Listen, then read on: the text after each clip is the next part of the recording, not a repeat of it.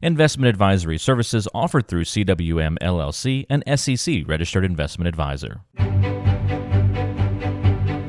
It's time for the Money Night Podcast with certified financial planner Wade Chessman.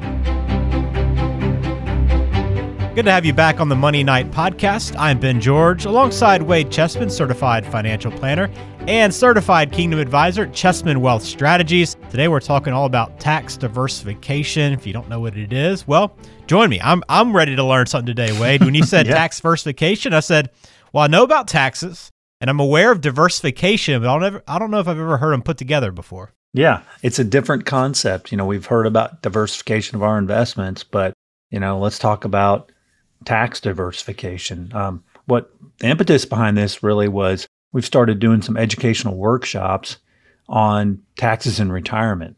Uh, okay. Uh, because, you know, if you think about it, there's an entity out there that really likes to take away your retirement resources hmm. called the IRS, right? I mean, they want they pretty much want a piece of everything. They want a piece of your 401k withdrawals, they want a piece of your IRA.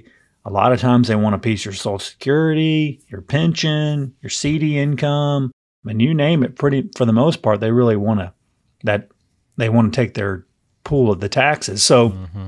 the idea behind tax diversification is to think about having your money in different buckets, if you will. So uh, you're familiar with the taxable bucket. So that's money that you've accumulated over time. Mm-hmm. It's sitting in a savings accounts, it's sitting in a stock portfolio, maybe it's in CDs, whatever the case. It's money you've already paid taxes on for the most part. That's your taxable bucket. And then a, a, the second bucket that a lot of, especially now, we see people really having a good chunk of their money in this bucket. It wasn't always the case, you know. I've talked about this in the past, but like my grandfather, he didn't have a whole lot of money in the tax deferred bucket because back in his day, you know, he got a pension and the early the IRAs weren't a big deal, 401ks weren't a big deal. I mean, when he retired, he had a pension, he had Social Security. His my grandmother had a pension, she had Social Security. I mean, they had four checks coming in every month. It's kind of hard to screw it up, really. But now the onus has been put on you, right? For you to save money through these defined contribution plans, 401ks, IRAs, things like that. And so that second bucket is what we call the tax deferred bucket. The key word there is deferred. Not, you know, when you put money in your 401k and you get a tax break for putting it in there, it's just a it's a break in the year you put it in, you get a tax deduction or you don't pay income on that money you put in. But guess what? Someday that money has to come out, whether yeah. you want it to or not. The government's going to make you take it out or you're going to die and then they're going to make your heirs take it out. So the tax deferred bucket is a def- just like it sounds, it's deferred. And then the final bucket is my favorite bucket. It's the tax free bucket. yeah. I like that. Right? Yeah. Yeah. You love that. And that's things like cash value life insurance. And I was thinking about this the other day. I talked about this in my workshop. You know, one of the things that we've seen a lot of over the years, even especially recently, is tax law changes, right? You know, yeah. taxes going up, taxes going down, all kinds of new provisions, especially with like COVID. There's just been all kinds of stuff that has gone on. You rarely see changes in the uh, in the insurance code. Uh, cash value life insurance has been has been you've been able to pull that out tax free in the form of a loan forever. So you got cash value life insurance, you have Roth IRAs, you have the things like health savings accounts. That's your tax free bucket. So the idea is we really don't know what's going to happen in the future with taxes. My sense is they're, it's going to probably go up just right. because of everything that's happening. You know, we have $28 trillion in debt. Uh, it's gone up. I think it's doubled in the last 10 years. It's gone up every single year since 2013. And it really doesn't matter who's in the White House. Now, the current administration, they're, they like to spend. Uh, it's kind of like, let's just go nuts. But even you know, Trump, he spent a lot of money. Bush, they were all, they're all just, you know, love, love to spend money. So the concept is you diversify and you have money in various buckets to give yourself more flexibility when it comes time to take out money in retirement. So if you had all your money in the tax deferred bucket, you don't have a lot of flexibility, right? Every dime that you take out is going to be subject to taxation. But if you had money in bucket one, bucket two, and bucket three, you could pick and choose a little bit more and maybe manage your tax situation more effectively. You might be able to keep yourself in a lower tax bracket. You might be able to avoid paying a higher Medicare Part B premium if you keep your income at a certain level. You might be able to do uh, your required minimum distributions. You have a little more flexibility on those if you've got more money in different buckets. So, concept is diversification, much like you're doing with investments. You don't put all your eggs in one basket, you diversify to manage risk. Same exact thing with taxes. You put money in different buckets, thus giving yourself more flexibility in the future. And the time to think about it is now, right? Start thinking about this today and coming up with strategies to get money in each bucket. And it's complex. It's not something that, you know, typically people can do on their own because you have to look at all the different factors that play into it. But it can be it can be well worth it to have, like I said, multiple buckets in which to draw from. So that is the whole concept of tax diversification. I mean, it makes a lot of sense um, for sure when you lay it out like that and you break it down into buckets. Is there some kind of split that you try to aim for in terms of uh, balance? You know, fifty percent taxable, thirty percent here, mm-hmm. twenty there, or is it just is it uh, truly a person by person basis? I mean, it's usually person by person, but I will say this: I think one of the goals, a worthy goal, is to get as much money in bucket three, that tax free bucket, as possible. Yeah. So, um, because no matter who you are, that's going to give you some flexibility. So I say the biggest problem that a lot of people have is they've got, especially like I said, in today's the way retirement is set up today, what we find is a lot of people have large amounts of money in that tax deferred bucket, and they just don't have the type of flexibility that they need to um, when it comes time to pull money out. So I'd say there's not a set percentage or anything like that, but I'd say definitely getting more money in bucket three would be a worthy objective. At least look at and see, you know, what does it take, and then do some analysis and say, okay, if I if I stay on my current course, what's what are things maybe going to look like, and then what would be a worthy objective to get to. So kind of like a lot of things we talk about in here, it takes a little bit of a planning, but I'd say in general, you know, generally speaking, getting as much money in the tax free bucket is going to be to most people's benefit.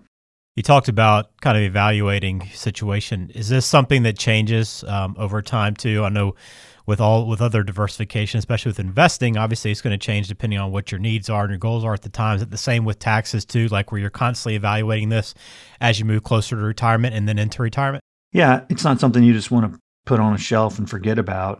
I mean, I wouldn't say it changes like every month or anything, but what happens is you know, we had the tax changes in 2019 and we had changes in 20, 2017. So it's just something you have to reevaluate as taxes change. You know, you've got to consider that. And as the tax code changes, as the new administration comes in, there's always going to be nuances that need to be taken care of. So I wouldn't say it's something that has to be evaluated all the time, but if, just like anything else, when you come in to review and your your progress, you know what kind of like anything, right? If you're on a on a path along the way, there's going to be sometimes you need to make adjustments. So yeah, periodically you want to look at it, and you might want to make adjustments. Gotcha. What are some maybe some mistakes people might uh, want to think about if they don't diversify taxes? Like how can you get yourself into trouble long term if you don't sit down with someone and actually diversify uh, these tax buckets? Well, the biggest thing that I see is that people get into retirement they they may have plenty of assets, but they haven't done any tax diversification. So now they have all of their money, the vast majority of their money is in tax deferred buckets, like I talked about earlier. So what that means is that every time they pull money out, it's going to be subject to tax. And if you're like me and you think taxes are going up in the future, then your chances are is that you know you're going to be continuing to pay higher taxes, especially when you turn 72 and then the government says, okay, it's time to start taking money out of these IRAs, whether you want to or not, your, your, your required minimum distributions could be high enough to push you into higher brackets, push you into more of your Social Security being taxed, push you into higher Medicare premiums. So that's the biggest mistake is that people don't, they just don't have the flexibility to pull money from different buckets, depending on the year, depending on who's in the administration. That that's the biggest one that we see now that the more of the responsibility for retirement is being put on the shoulders of the individuals. Gotcha. Makes a lot of sense. Well, if tax diversification isn't something you've thought about before or not something that you have planned for, or if you're just not sure how diversified you are from a tax perspective, check out Wade's website, chessmanwealth.com. There you can schedule uh, time to meet with Wade. But there's also a lot of other resources there. But get in touch with someone that can you can actually sit down with and, and lay this out and have a plan. Have your money going in these three buckets where they need to be, and uh, make sure it meets your goals and needs for retirement. But Chessman Wealth is always there. Tax planning is just one piece of the puzzle for your retirement, and uh, they're there to help you with that. Any other thoughts on the, the tax planning, Wade? Before we get to no, I think we hit it pretty pretty well. Um, just something. It's a new concept for a lot of people, so I wanted to mm-hmm. make sure that we spend a little time on it.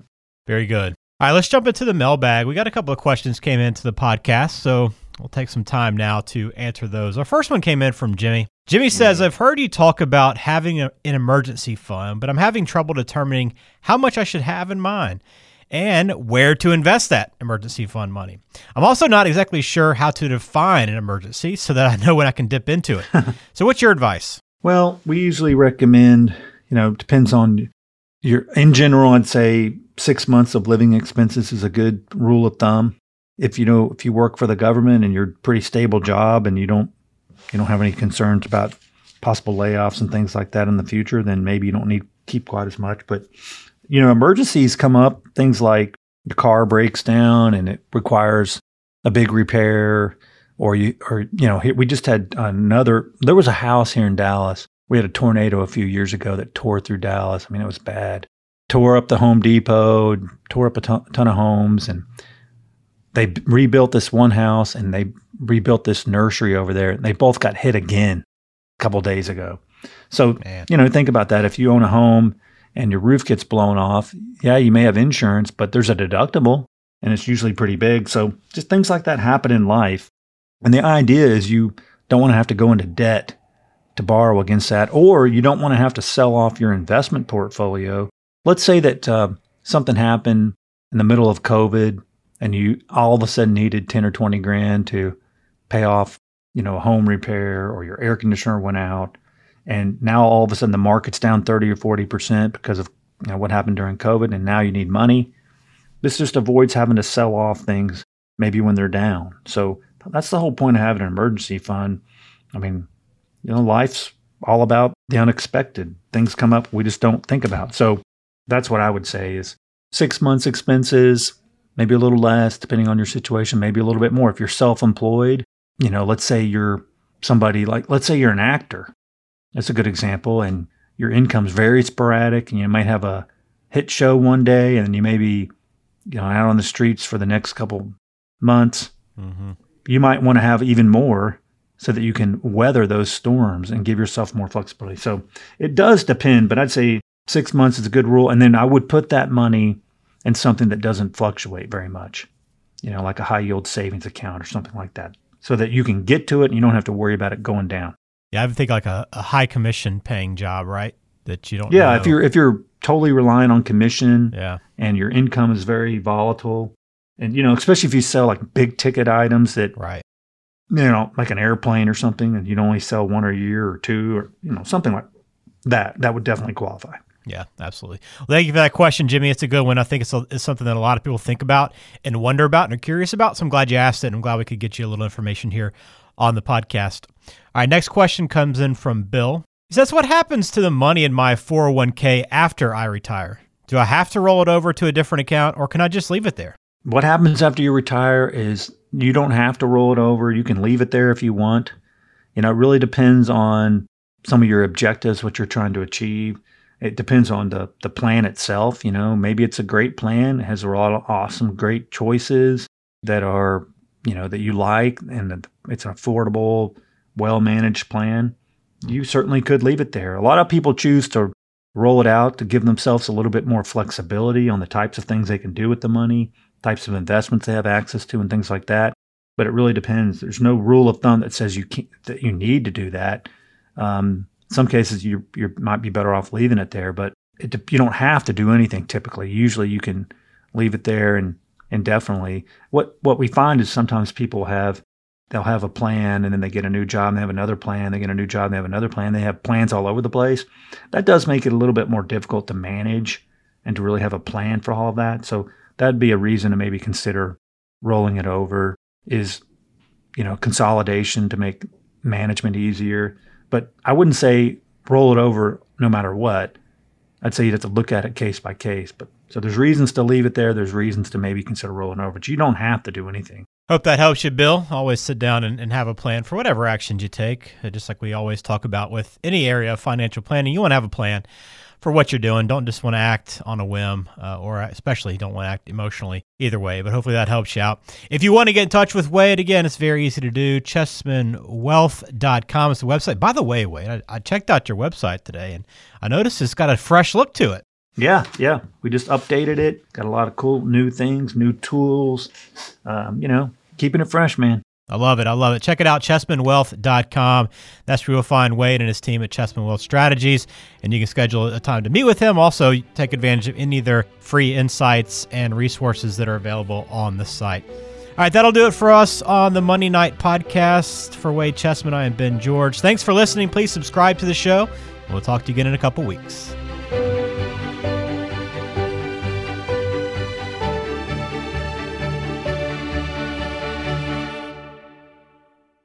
The opinions voiced in Money Night with Wade Chessman are for general information only and are not intended to provide specific advice or recommendations for any individual.